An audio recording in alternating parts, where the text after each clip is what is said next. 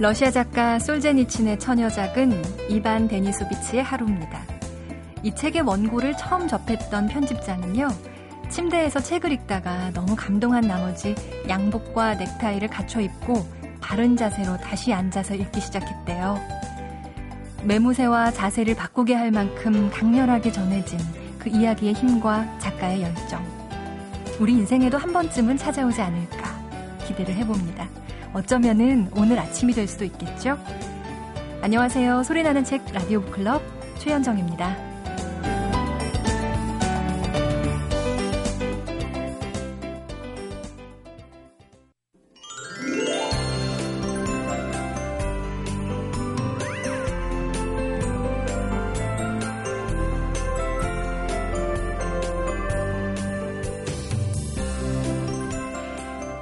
향한 감동은 여러 가지 형태로 나타나는 것 같습니다.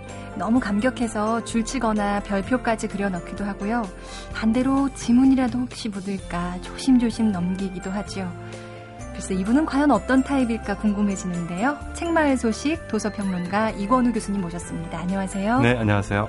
지금 들고 계신 책 보면 아무래도 후자 쪽인 것 같아요. 조심조심 아, 예. 보시는 편. 아, 아닙니다. 저 책 굉장히 지저분하게 봅니다. 아, 그래요? 아, 이게 밑줄 많이 쳐놓고요. 아. 예, 생각도 많이 써놓고. 아, 많이 그러고 보니까 또 예, 예. 겉은 멀쩡한데 안은 네. 많이 쓰여 있네요. 그렇죠.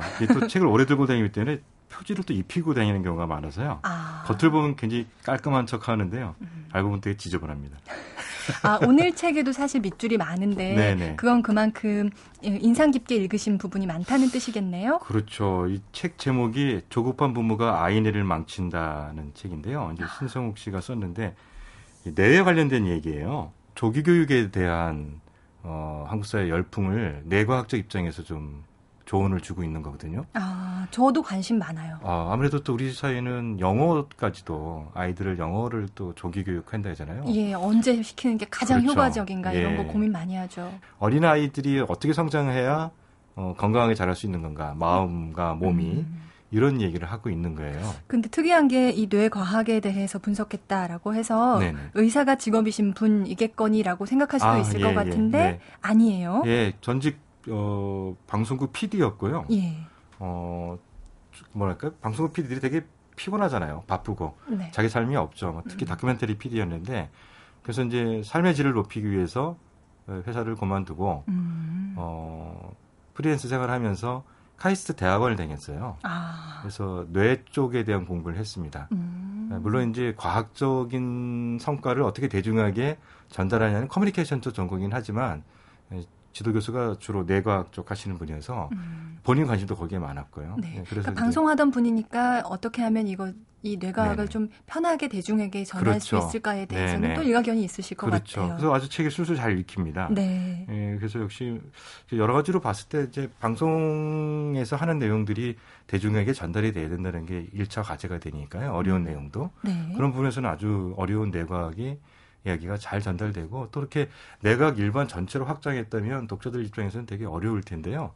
아이들 내만 음. 얘기를 하고 있어요. 그래서 아까 말씀하신 것처럼 네. 어린 아이랑 이제 해외 리조트에 갔는데 네. 그 아이만 영어를 몰랐다. 네. 그, 럼 지금까지 그냥 아이에게 영어를 안 가르친 게 네. 잘한 건가 이제 갈등을 느끼실 텐데 네, 네. 이 책에서는 그럼 몇 살 때 가르치라고 나오는지 궁금해요. 그 얘기를 하지 않고 이제 조심스럽게 얘기하는데요. 예. 어, 아이들의 뇌 발달 과정을 보게 되면 그러니까 인간의 뇌는 세 가지로 돼 있다 그러죠. 음. 하나는 파충류의 뇌예요. 그러니까 우리가 왜 아. 그래서 막 호흡을 하고 막 이런 거는 우리가 무의식적으로 하잖아요. 근데 네. 뇌가 작동을 해야 되는 거잖아요. 예. 생존에 필요한 가장 기본적인 뇌를 파충류의 뇌라 하고 예. 감정의 뇌, 생각의 뇌가 있는데요. 아. 12세까지 발달하는 거는 어, 감정의 뇌고 아. 18세까지 발달하는 거는 생각의 뇌라는 거예요. 음. 근데 우리가 조교육을 한다는 것은 생각의 뇌를 자극하는 거잖아요. 음, 그럼 어린 나이에는 생각의 뇌가 자랄 때가 아직 안 됐는데 그렇죠. 감정의 뇌가 발달할 때는 거죠. 아. 감정의 발달 당연히 감정의 발달이라는 것은 인간관계에서 어떻게 살아가는 것이 지혜로운가를 확 알아가는 거죠. 네. 에, 그런 게 있고 또 하나는 이제 어, 여기도 잠깐 나오는데 뇌 가소성이라는 게 있는데요. 음. 이게 말은 어렵습니다. 한자로 되어 있는데 그 뇌 가소성이 뭐냐면 우리는 뇌가 어렸을 때 딱 이렇게 정해지면 네. 다, 다 잘한다 생각하잖아요. 예. 최근에는 안 그래요.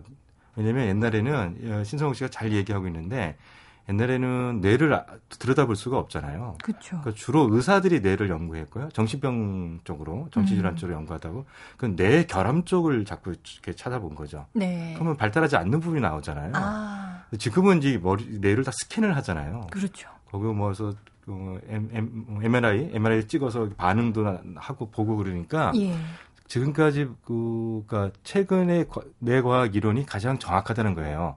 그전 이론은 대부분 정확하지 않다는 거예요. 그러니까 아, 그전에 병리학적으로만 밝혀지는 그렇죠. 아무래도 그런 게 있었고 거기다가 또 뇌는 자꾸 그 이 교육 시장과 연결이 되면서 뇌과학적 성과를 바탕으로 해서 교육의 효과를 높일 수 있다고 광고하는 데가 많은데 음. 대체로 그 뇌과학을 활용하고 있는 사교육 시장이 최근의 이론이 아니라는 거예요. 아. 그러니까 뭐 세 살 이전까지 뭐 외국어를 배우지 않으면 외국어 능력이 떨어진다든지 이렇게 하고 있는데 예, 뭐 제... 언어 습득 능력에 대해서 그렇죠. 예전에 뭐 그런 식으로 네. 많이 배웠던 것 같아요. 근데 이제 뇌가 소성 이론에 따르면 인간의 뇌는 계속 발달하고 있고요. 음. 그리고 가장 인간의 뇌가 가장 왕성하게 활동할 때는 놀랍게도 50대라고 그럽니다. 어, 그래요. 네. 물론 이제 이 이론을 부정할 수 있는 경험적 근거가 많죠. 사람 이름이 생각이 안 난다는 등. 그렇죠. 네. 저만 해도 벌써 이게 네. 쇠퇴하고 있는 네. 건가 느낌이 그 올 때가 있는데. 스마트폰 때문에 집, 집 전화번호 못 연다. 이게 네. 있는데 종합적으로 한 인간이 어떤 살아가는 데서 종합적으로 뇌가 가장 활성화된 거는 50세라는 거고요. 어, 근데 내, 저는 들으니까 예. 기분이 무척 좋아지는데요. 예, 제가, 아직 내 인생의 피크가 오지 않았구나라는 아, 예. 생각이. 아직 어르셨던 것 같은데.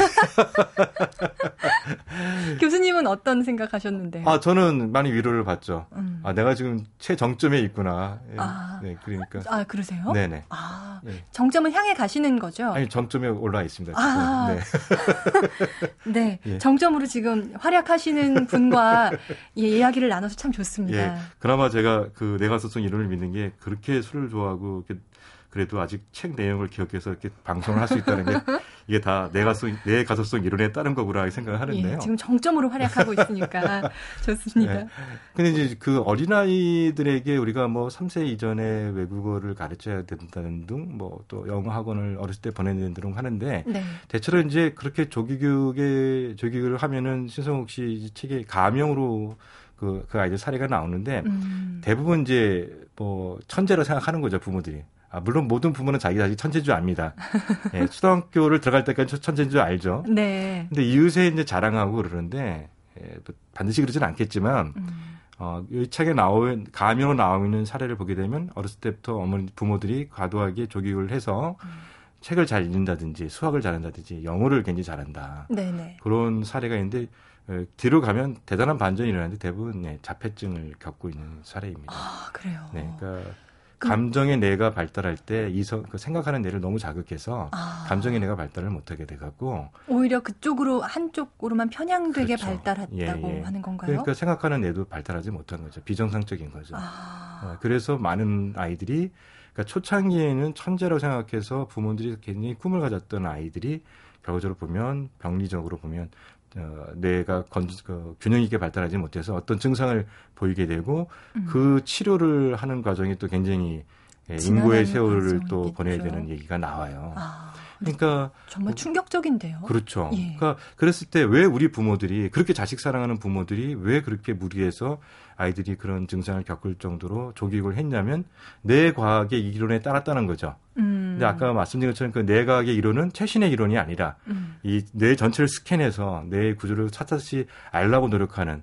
근데도 지금의 우리가 보면 스캔을 떠서 MRI를 통해서 뇌를 아는데도 최근에 모든 뇌과학자들이 하는 말은 뭐냐면 우리는 뇌를 잘 몰라요. 그런다는 음. 거예요. 여전히 모르는 부분이 그렇죠. 많다는 너무나 거죠. 미묘한 부분 많고 아. 미세한 부분 많고 정말 예. 어, 과학적으로 아직 해명되지 않은 부분이 많은데 음. 지금의 발달한 과학의 기술에 힘입어서 그런데 그 전에 이루어진 내과학의 어떤 수준의 결과물을 가지고 네. 사교육과 연결돼서 아이들 과도하게 조기교로 몰아가는 것은 아, 어찌 보면은 그 네. 교육 그 시장에서의 상술의 그 부분을 굉장히 강조하고 있죠. 있겠네요. 그래서 여러 네. 사례를 발표내고 있고요. 네. 그들이 어떤 이론에 기초하고 있는지 하는 거고요. 음. 그러니까 그럼 어, 언제 교육을 해야 되냐? 예, 그 아이마다 다르겠죠, 당연히. 아이들마다 다를 텐데 네. 어떤 답이 답이 있다기보다는 예. 부모들 조급증이에요. 음. 그러니까 대체 초등학교 그러니까 이 신성호 PD가 얘기하는 외국은 아직도 초등학교 들어갈 때까지 언어를 배우지 않고 그러니까 우리말 한글 띄지 않고 들어가는 게 정상적이다. 음. 그리고 어느 나라는 6세 이하의 언어 교육을 아예 법으로 금지시키고도 있다. 아, 그래요. 예, 예. 사실 우리들 음. 사이에서는 흔히 음. 어렸을 때 외국에서 살다 온 애는 네네. 혀가 굳기 전에 네네. 새로운 언어를 배웠기 때문에 네네. 발음에 있어서 와, 네. 뭐 확연히 다르다. 네. 뭐 이런 이야기들 통속적으로 참으로 많이 하거든요. 근데 혹시 반기문 총장 저기 영어 발음 들어보셨습니까? 들어봤죠. 잘 알아듣지 않으십니까? 정말 쉽게 잘 알아들을 수 있고 예, 정말 콩글리시, 사랑하는 발음이에요. 콩글리시잖아요. 그 유엔 사무총장 하고 있어요. 그러니까요. 그러니까 우리가 뭔가 좀 잘못 생각하고 있는 거예요. 그러니까 영어에 대해서만큼은 네. 우리가 정말 너무 강박적으로 네. 발음에 연연하고 예. 발음이 어 그냥 그 외국인, 그러니까 그 모국어를 영어로 쓴 예. 사람의 발음과 다르다면 그렇죠. 그걸 좀 부끄럽게 생각하는 네. 잘못된 망상. 우리말 발음은 잘 못 하잖아요. 그런 사람 꽤 많아요. 네. 그다음에 우리말 저도 못하는데 장단 고음이 있는데 특히 장단인데 네. 우리말 장단 하시는 장단을 구별하는 사람 거의 없잖아요. 요즘 세대에선 정말 없죠. 네. 그러면서 영어는 이렇게 똑같이 발음하려고. 그러게요. 당연히 우리 아이가 미국에서 태어나서 미국의 언어 환경에 놓였다면 영어를 잘하겠죠. 네. 이거는 다른 얘기죠. 음. 한국에 태어났으면 가장 중요한 모국어를 배워야 되는 거예요. 네. 모국어를 인지하는 과정에 지나치게 어린 나이 지나치게 외국어를 배워야 된다는 강박증이 되면 그건 내가 정상화되지 않는다는 얘기죠. 지금 영어 유치원이요. 네. 거의 일반 유치원 수준처럼 네, 네. 거의 일반화되는 지경까지 왔잖아요. 그러더라고요. 그러니까, 그러니까 이제 신성호 PD 입장에서 보면 네. 지나치게 뭐 3살부터 6살 정도의 아이들이 영어 스트레스를 받고 있는 건 내 건강에 안 좋다는 거예요. 음. 그리고 이제 그게 안 좋은 게 안 좋은 정도에 그치면 다행인데 그게 이제 병증으로 또 넘어갈 수 있다라고 얘기를 해주는 야, 거죠. 그 부분에 있어서 정말 깜짝 놀랄 예. 것 같습니다. 근데 아이들이 영어 학원 가고 싶어 하나요? 싫어하죠. 예, 문제는 부모들이죠. 음. 음 그러니까 어, 우리가 좀 관점을 바꿀 필요가 있지 않느냐. 음. 근데 이, 이 책의 결론물이 아주 좋은 말이 나와요. 어, 이거는 신성욱 PD가 굉장히 스스로도 자부감이 있는 표현 같은데 네. 인간의 뇌는 어린아이의 뇌는 뭐가 뭐가 구성하냐면 응시가 구성한다는 거예요. 뭐가요? 응시. 응시. 부모가 자식을 지극히 바라보는 거.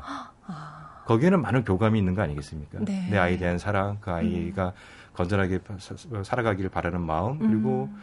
개입을 하지 않고 있지만 위기 상황이 나타나면 어떤지 도와주려고 하는 그 마음. 아. 그런 응시죠. 거리가 완전히 무시, 무관심한 게 아니라 거리를 두고, 두고, 그 아이를 지켜보고 있고 성장 과정에 도움이 되려고 하는 진정한 부모의 마음이 있고 음. 사랑의 눈길이죠. 네. 근데 우리나라 부모들은 아이들을 바라볼 때 주시하고 있다는 거예요. 아, 응시가 아닌 주시다. 네. 주시한다는 뭐겠습니까? 감시의 눈길이 그렇죠. 담긴 거죠. 영어학원 갔다 왔냐? 어. 네, 영어 갔다 오면은 뭐그 학습지, 오늘은 뭐 배웠니? 네, 학습지 풀었냐? 뭐 이런 식으로. 오늘 배운 거 한번 해봐. 네. 그러면 어, 초등학교 가기 이전까지 아이들을 가장 건강하게 자라게 하는 게 뭐냐? 노는 겁니다. 결론은 조급하게 애를 어렸을 때부터 가르치려 들지 말고 놀려라. 네. 근데 유치원 가서 짜여진 놀이를 하면 아이가 창의성이 없고요. 내가 그렇게 내 건강에 안 좋고요. 무작위적으로 자유롭게 노는 게 가장 좋답니다. 신성호 네. PD가 옛사람의 말을 하나 얘기합니다. 예. 세살 버릇 여든 간다 그랬지. 네. 세살 공부 여든 간다 말하지 않았다. 아. 이게 가장 좋은 것은 마음껏 무작위로 노는 거라는 거예요. 아. 뒤통수를 한번 딱 맞는 느낌이 드실 것 같다 생각이 드네요. 근데 이 책 읽고 애들 공부 안 시킬까요? 그건 한번 두고 봐야 될 것 같습니다. 이건우 교수님 오늘도 좋은 말씀 고맙습니다. 네, 감사합니다.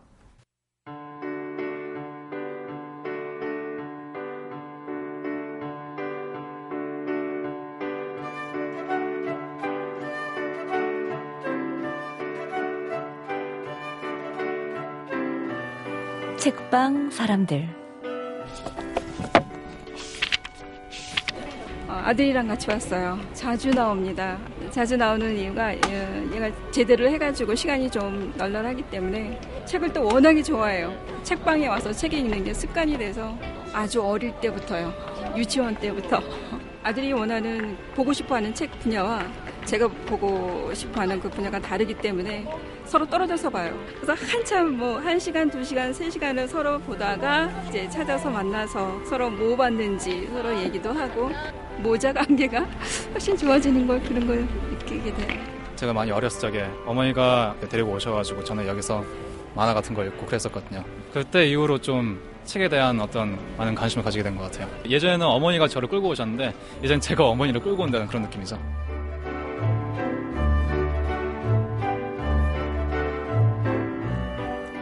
이런 모자 관계가 가장 바람직한 관계가 아닌가 하는 생각이 문득 드네요.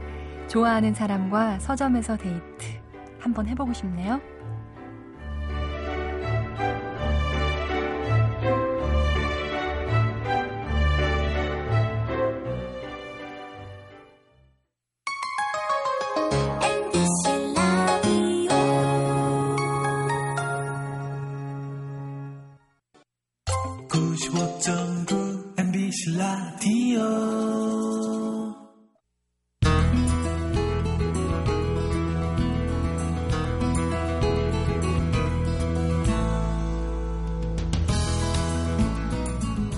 최불암 씨는 이분에 대해서 어른에서 어린아이로 자라나는 삶을 사는 사람 이렇게 표현했고요.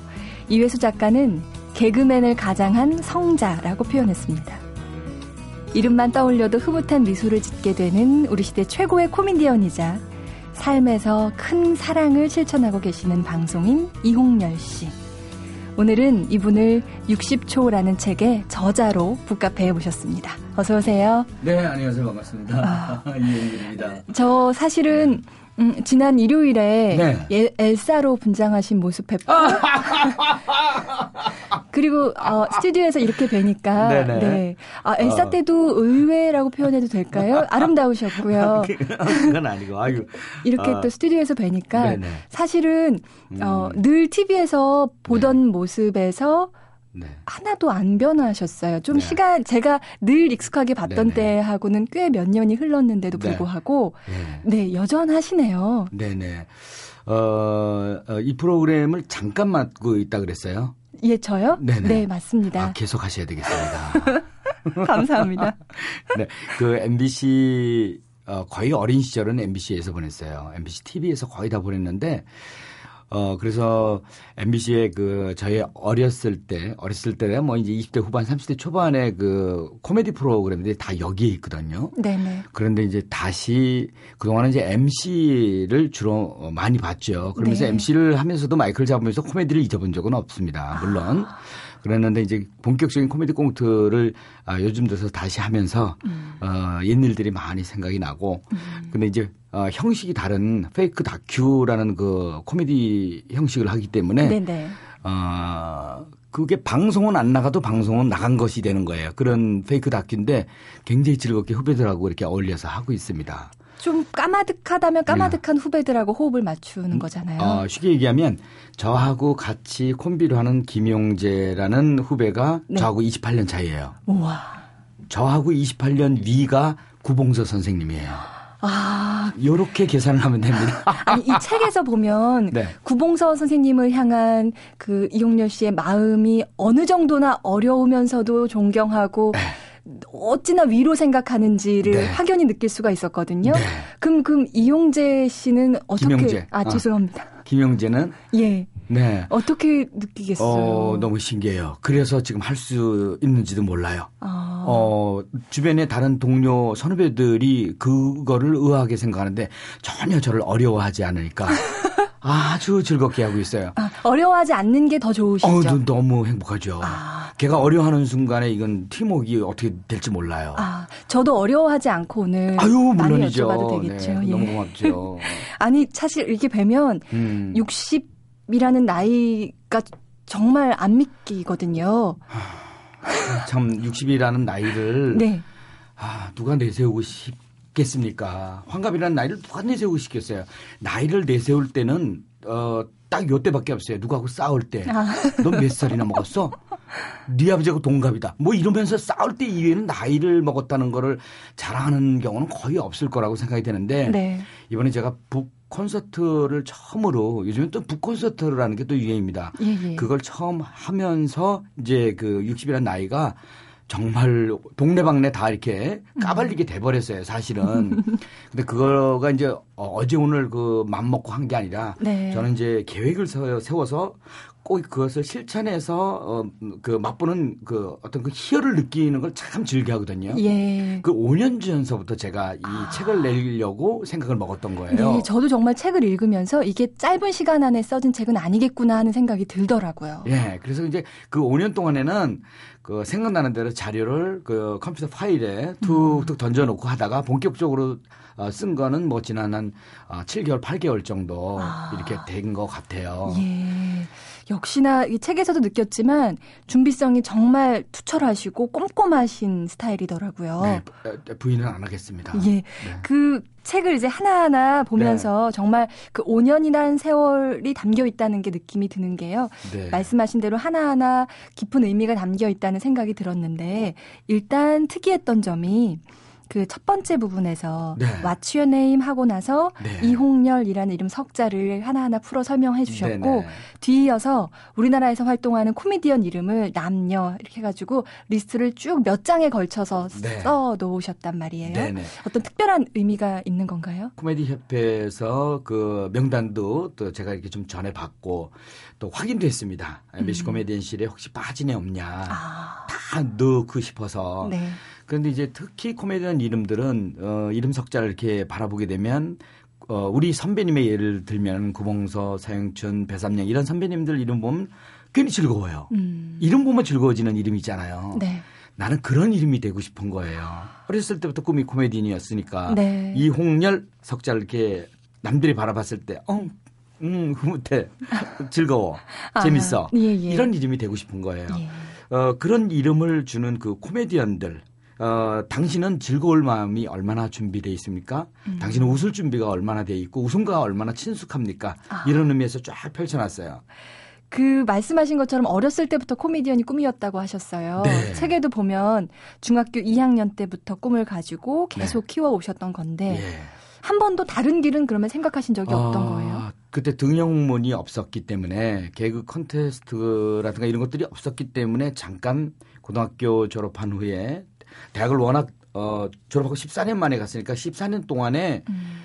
그래도 어, 개그맨이 되기 전까지 놀면은 안 되기 때문에 음. 요 회사라든가 오리온 전자라고 해서 뭐 이렇게 음. 어, 텔레비전 만드는 회사인데 뭐 납땜을 조금 한다든가 뭐 네. 이런 여러 가지 직업은 좀 거쳤어요. 아 그러셨구나. 그런데 늘 불안했어요. 그 직업을 잠깐씩 택하면서도 아, 이거 내가 코미디언이 안 되면 어떡하지? 아. 여기서 어떻게 내가 헤쳐나가야 될 것인가? 네.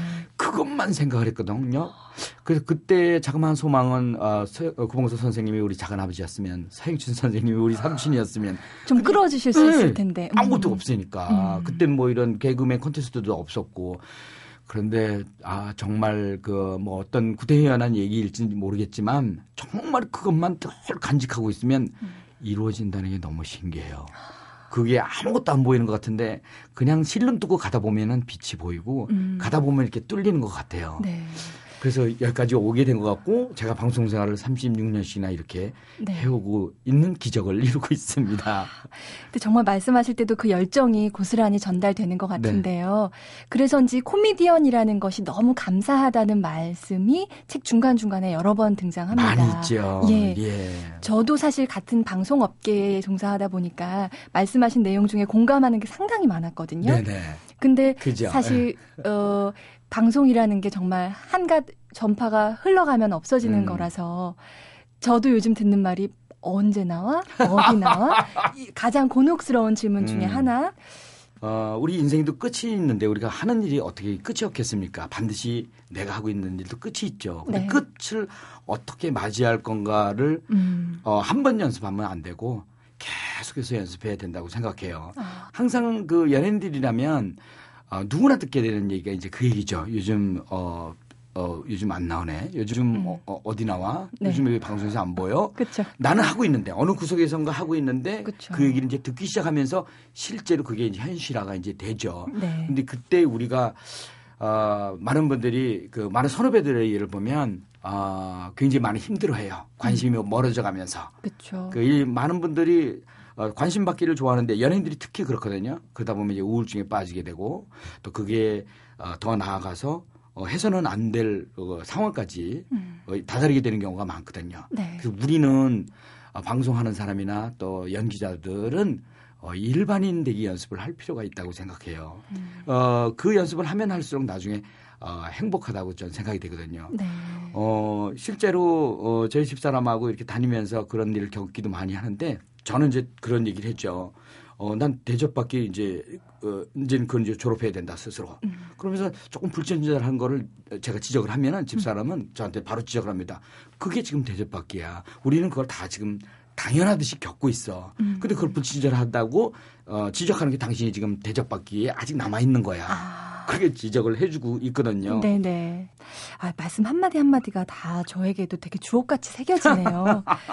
어, 책이 두툼합니다. 네. 이제 가족 얘기로 좀 넘어가 볼게요. 네. 가족 얘기도 참 많이 나오는데 네. 특히나 음, 부모님에 대한 그 애틋한 마음이 곳곳에 많이 담겨 있어요. 그렇죠. 예. 예. 부모님 모시고 토크쇼를 해보고 싶다 하시면서 예. 진행 실제 하실 것처럼 질문을 막 네, 예. 무수히 적어 주셨는데 네. 저도 이제 진행을 하는 입장이다 보니까 네. 아, 진정으로 토, 진행하고 싶은 토크하고 싶은 사람을 만나면 이렇게 질문이 막 쏟아져 나오는 거구나 하는 음. 생각이 들면서 되게 뭉클했거든요. 음. 그 부모님에 대해서 제가 많이 알아요. 그 어머니가 이제 평양이고 아버지는 이제 개성이시고 두 분 다 이제 이북 분이신데 네. 어떻게 만났으며 중간에 어떤 여자가 끼어 있으며 여러 가지를 알고 있는 이, 어, 있는 것을 얘기하면 어쩜 그 돌아가신 부모님에 대해서 두 분에 대해서 자세히 알고 있느냐라고 음. 얘기를 하는데 알고 보면 음. 묻고 싶은 게 살아가면서 너무 많은 거예요. 네. 그전 수다장의 아들이었습니다. 어머니가 이제 어, 어, 알아 누워 계실 때는 밖에 나갔다 들어오면 얼마나 밖에 있는 얘기들 이렇게 수다를 떠는지 몰라요. 음. 그렇게 수다를 떨매도 불구하고 지금 돌아가신 지금의 나를 생각해 보면 그거는 그 수다도 아니에요. 음. 왜 내가 알고 싶었던 이 얘기를 다 물어보지 못했을까? 네. 이런 걸 생각하면 막 가슴이 아픈 거예요. 아. 그러니까 이제 많은 분들도 부모님하고 대화가 어 대화가 많으면 많을수록 후회 폭이 좁아, 좁아진 작아질 수 있다는 거죠. 음. 암만 부모님하고 많은 대화를 했다 손치더라도 나중에 돌아가시고 나면 네. 물어볼 사람이 없잖아요. 그러네요. 이게 대화 대화가 많이 많으면 많을수록 좋다는 건데 또 부모님 얘기도 음. 어 똑같은 얘기를 하더라도 처음 듣는 것처럼 우리가 연기할 수 있지 않느냐. 음. 그게 효도인데 딴 거 효도가 아니거든요. 음. 그렇죠. 재롱 떨어지고. 사실 네, 읽으면서 반성했어요. 엄마 이거 100만 번 들은 얘기거든. 이 얘기를 제가 사실 정말 많이 하거든요. 네네네. 음. 이제 안 하려고요. 네. 네네. 그 이제 부모님에 대한 얘기에서 네. 내려와서 두 아들을 아드님을 두셨습니다. 네. 묵뚝뚝해서 서운했던 음. 적이 많았다 이런 예, 얘기도 읽었는데 제가 특히나 인상적이었던 거는 음. 고등학교 졸업한 이후로는 용돈을 주지 않는다. 네. 딱 원칙을 세우셨고 네. 거의 실천을 하시는 것 같더라고요. 쉽지 네. 않은 것 같은데. 근데 이제 그거는 이제 그 어느 날 얘기하면 그게 안 먹힙니다. 음. 요거는 오래도록 그 세뇌 교육을 시켜야 되는데 보통 중학교 때부터 하거든요. 네. 딱세 가지를 갖다가 질문을 던지면 바로 바로 대답할 수 있게 음. 얘기해 줘야 돼요. 공부는 언제까지 시키지? 하고 싶을 때까지. 아, 맞다. 예. 용돈은 언제까지? 고등학교, 졸업할 때까지. 유산은 없다. 이거를 아. 계속 답을 바로 바로 할수 있게 아. 두 애한테 계속 얘기를 해놨습니다. 근데 그게 알게 모르게 이제 주입이 됐는데 음. 거기 이제 그거로 인해서 이제 어, 생겼던 일화들을 이제 많이 이렇게 적어놨는데 아, 단지 이제 용돈 같은 경우에는 이제 숨통은 튀게 해놔줘야 돼요. 사실은 네. 어, 너무 용돈에 대해서 진짜 칼같이 메마르게 해놓으면 얘네들이 그 아니 뭐, 뭘좀 쓰기는 써야 되잖아요. 그러다 보면 공부할 시간도 없게 되잖아요. 그렇죠. 아르바이트에 예. 매달리게 되면 너무 매이게 되니까. 그러니까 이제 명절 때는 조금 이렇게 풀어준다든가. 네. 또 뭐 생일 때 조금 돈을 조금 풀어준다든가. 음. 이런 이제 그 융극성이 약간 네네, 있게 있게 하지요. 네. 하는데 그것도 이제 모자랐던지 큰아이가 한 번 이제 돈을 좀 꿔달라고 합니다. 그래서 네. 얼마나 그랬더니 300만 원을 꿔달래요. 아. 아니, 너무 큰 액수를 돈을 꿔달래요. 그래서 음. 왜 돈이 이렇게 꿔달라 그러냐 그랬더니 자기가 지금 어, 써야 될 때는 많은데 예. 조금 이렇게 좀 너무 어, 이렇게 좀 어렵다. 음. 그래 좀 알았다. 그 대신 꺼줄 테니까 어, 취직을 하게 되면 음. 첫 월급, 두 번째 월급, 세 번째 월급 나눠서 100만 원씩 갚아라. 무척 칼 같으시네요. 아, 그래. 아, 이걸 지켜야 둘째도 이제 따라서 하게 되죠. 네. 또 설례를 남기면 안 되니까. 예, 예. 아. 그런데 이제 어, 큰애가 이제 취직을 했어요. 그래요? 취직을 했는데 와. 아직 그 100만 원 남을 게 있, 받을 게 남아 있습니다. 아직은. 근데 여기 아. 지금 너무 여러 달 걸리고 있어서 아. 가서 이렇게 좀 뭐, 어, 조일 수도 없고 네. 그냥 기다리고 있습니다. 예, 좀 기다려 주시죠. 아. 네. 행여나 그 서운하게 생각한 적은 없었어요? 아들들이? 아, 아들 서울 할 때는 뭐, 아유, 무수히 많죠. 자라면서 뭐 모든 어, 아들을 둔 집안들은 다 어, 공통점이 있습니다. 말 잘 안 하고 음. 아, 그러거든요. 음. 우리가 부모님 특히 아버지하고 얘기 대화가 없듯이 또 자식들하고 그렇게 또 앞만 손 벌리고 앞만 편안하게 다가서려고 해도 어, 부자지간에 그 무엇이 있는 것 같아요. 왜 아버지는 돌아가신 다음에 생각나는 존재라는 말이 자꾸 음. 와닿는 게 음. 그래서 그런 말이 또 있지 않나 하는 생각이 들거든요. 네. 그런데 신기한 것이 그런 가운데에서 요즘 그 시대는 아또 어, 하나의 또 어, 숨구멍을 또 이렇게 트게 해주고 있는 것이 SNS거든요. 네. 너무 신기해요. 어. 그렇게 마주보고 있으면 말 한마디 안 하는데 네. 지금 이제 둘이서 이렇게 마주 보면 얘기를 안 해요. 뭐 물어봐도 어, 너 기분 나쁘게 있냐? 아니. 근데 왜 말 안 해? 그냥 뭐 이런 정도의 대화가 오고 가는데 예. 얘 얘기를 좀 더 들어볼까 하면 제가 컴퓨터 쪽으로 가가지고 탁 켜놓고 요즘엔 뭐 컴퓨터 켜놓으면 거기서 다 켜지잖아요. 네, 그렇죠. 뭐 카톡이 뭐 다 켜집니다. 네. 거기서 뚝 들어가서 대화를 합니다. 예. 그러면은 말하는 것 저도 이제 이건 좀 빠른 편이에요. 이걸 다 책도 쓰고 했으니까 예. 막 얘기하면 언제 그랬느냐는 듯이 본물 터지듯이 쫙 또 자기 얘기를 막 합니다. 음. 나는 이런 생각을 갖고 있고 뭐뭐쫙 요즘 이, 이 지금 이 시대의 변화를 예. 그 나이 드신 분이 같이 따라가는 수밖에 도리가 없어요. 예. 대화를 많이 하기 위해서라도 정말 최신 기기들과 다늘 네. 친해지셔야 되겠어요. 네, 어쩔 수 없는 것 같아요. 네. 아, 들으시면서 그 아버지 세대들은 다 많이 공감하실 것 같다는 생각이 들어요. 네네네. 네, 예. 네. 저도 요즘 아버지랑 문자 많이 합니다. 그렇죠. 네. 네.